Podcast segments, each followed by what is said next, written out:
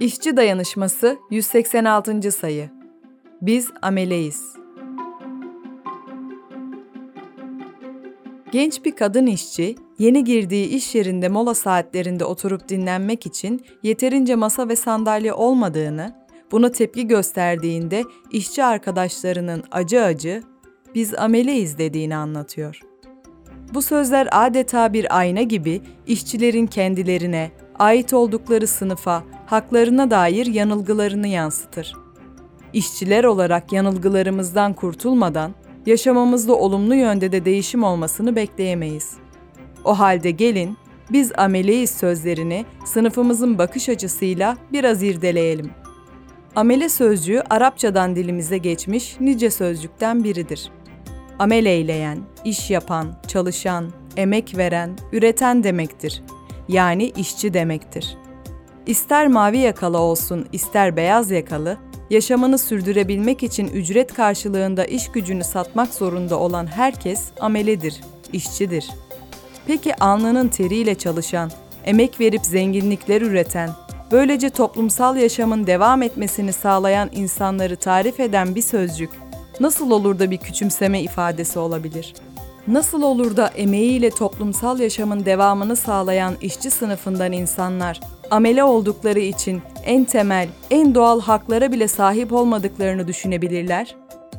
Çünkü adına kapitalizm denen bu düzende sermaye sahipleri, yani burjuvalar, toplumun ortak mülkiyeti olması gereken üretim araçlarına el koymuş, onları kendi özel mülkleri haline getirmişlerdir. Üretim araçlarından yoksun bıraktıkları işçileri kölece çalışmaya mahkum kılmışlardır. Patronlar sınıfı üretimi toplumun ihtiyaçları ve esenliği için değil, işçilerin sırtından artı değer elde etmek ve sermayelerini büyütmek için organize ederler. Bu uğurda en kötü çalışma koşullarını dayatırlar işçilere.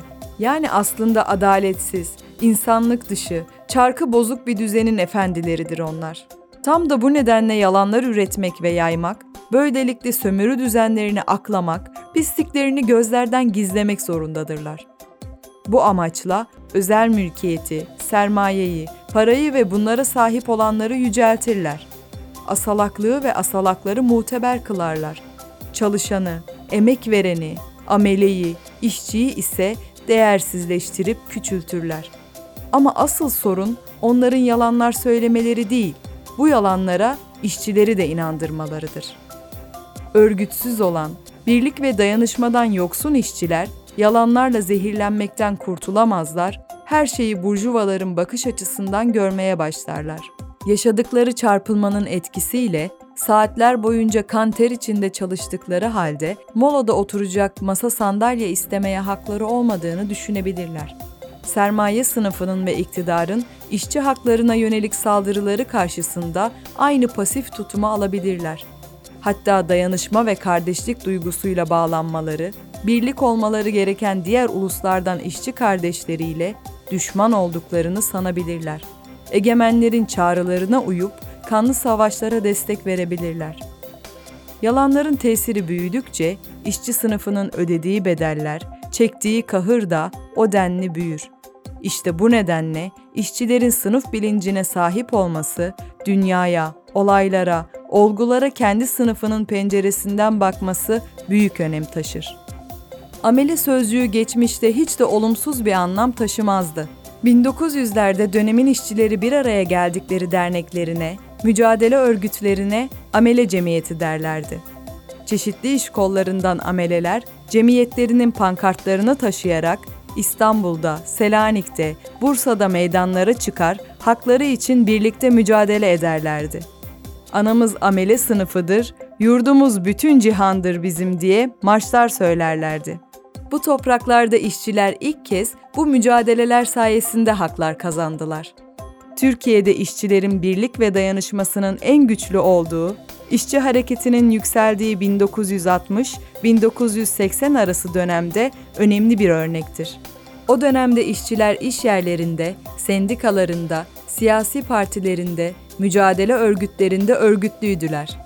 El ele veriyor, işçi sağlığı ve iş güvenliği önlemlerinden ikramiyeye, sağlıklı yemekten daha yüksek kıdem tazminatına kadar pek çok talep için Bu bizim hakkımız. Hakkımızı alacağız diyor ve kararlı mücadeleler yürütmekten geri durmuyorlardı. Hak istemekte, haklarına sahip çıkmakta, mücadele etmekte meşruydu. O dönemde bir fabrikada, hele de sigortalı, sendikalı olarak çalışmak gıpta edilen bir şeydi. Şairler, ben işçi çocuğuyum diye övündükleri şiirler yazar, işçi sınıfının yaşamını ve mücadelesini anlatan şiirler, romanlar yazılır, filmler çekilirdi. Demek ki mesele amele olmak değil, amele sınıfı olamamaktır.